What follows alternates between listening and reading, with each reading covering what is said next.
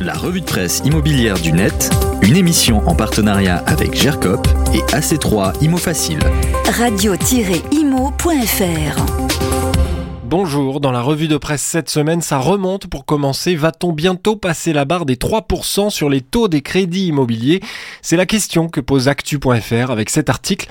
La barre des 2% est franchie et à la mi-novembre, il est quasiment impossible d'obtenir un crédit en dessous de ce niveau pour un prêt de plus de 15 ans, un record depuis 7 ans, nous dit le site. Alors comme d'habitude, les premiers à subir cette augmentation sont les primo-accédants et les ménages modestes, ils ont souvent très peu de marge de manœuvre. Conséquence de ces taux de plus en plus élevés, l'allongement de la durée moyenne des crédits immobiliers accordés s'est poursuivi en octobre 2022, 20,3 ans, un niveau jamais observé selon l'Observatoire Crédit Logement CSA que cite actu.fr, la durée des crédits immobiliers des Français était en moyenne en 2011, pas si loin que ça, de 13,6 ans en 2011. De plus en plus de temps et les taux vont continuer d'augmenter. Ils pourraient atteindre les 3% dans le premier semestre 2023 avant de redescendre. Lisez ce papier très complet pour toute l'analyse d'actualité de ces taux qui montent et montent encore. Une solution pourrait être que la France propose comme nombre de ses voisins des crédits à taux variable et la Banque centrale européenne pousse même la France à les adopter. C'est dans capital.fr que nous lisons ça cette semaine. Le crédit variable permet aux banques de proposer un taux d'intérêt qui évolue durant la durée du crédit. Le taux est généralement indexé sur le taux du crédit bancaire Euribor, le taux d'intérêt moyen auquel les établissements financiers se prêtent de l'argent sur le marché interbancaire de la zone euro.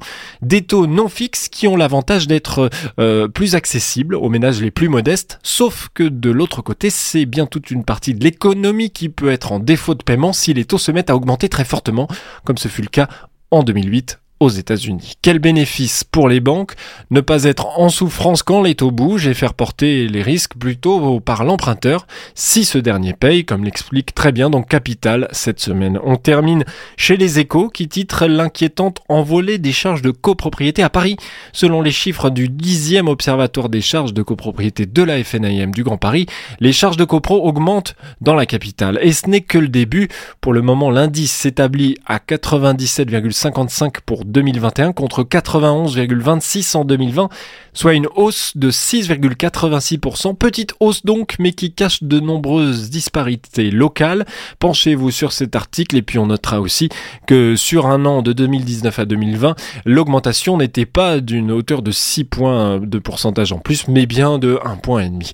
Tous les détails sont dans les articles, il faut les lire, vous retrouvez tous les liens sur le site et sur l'appli Radio Imo dans le podcast de la revue de presse.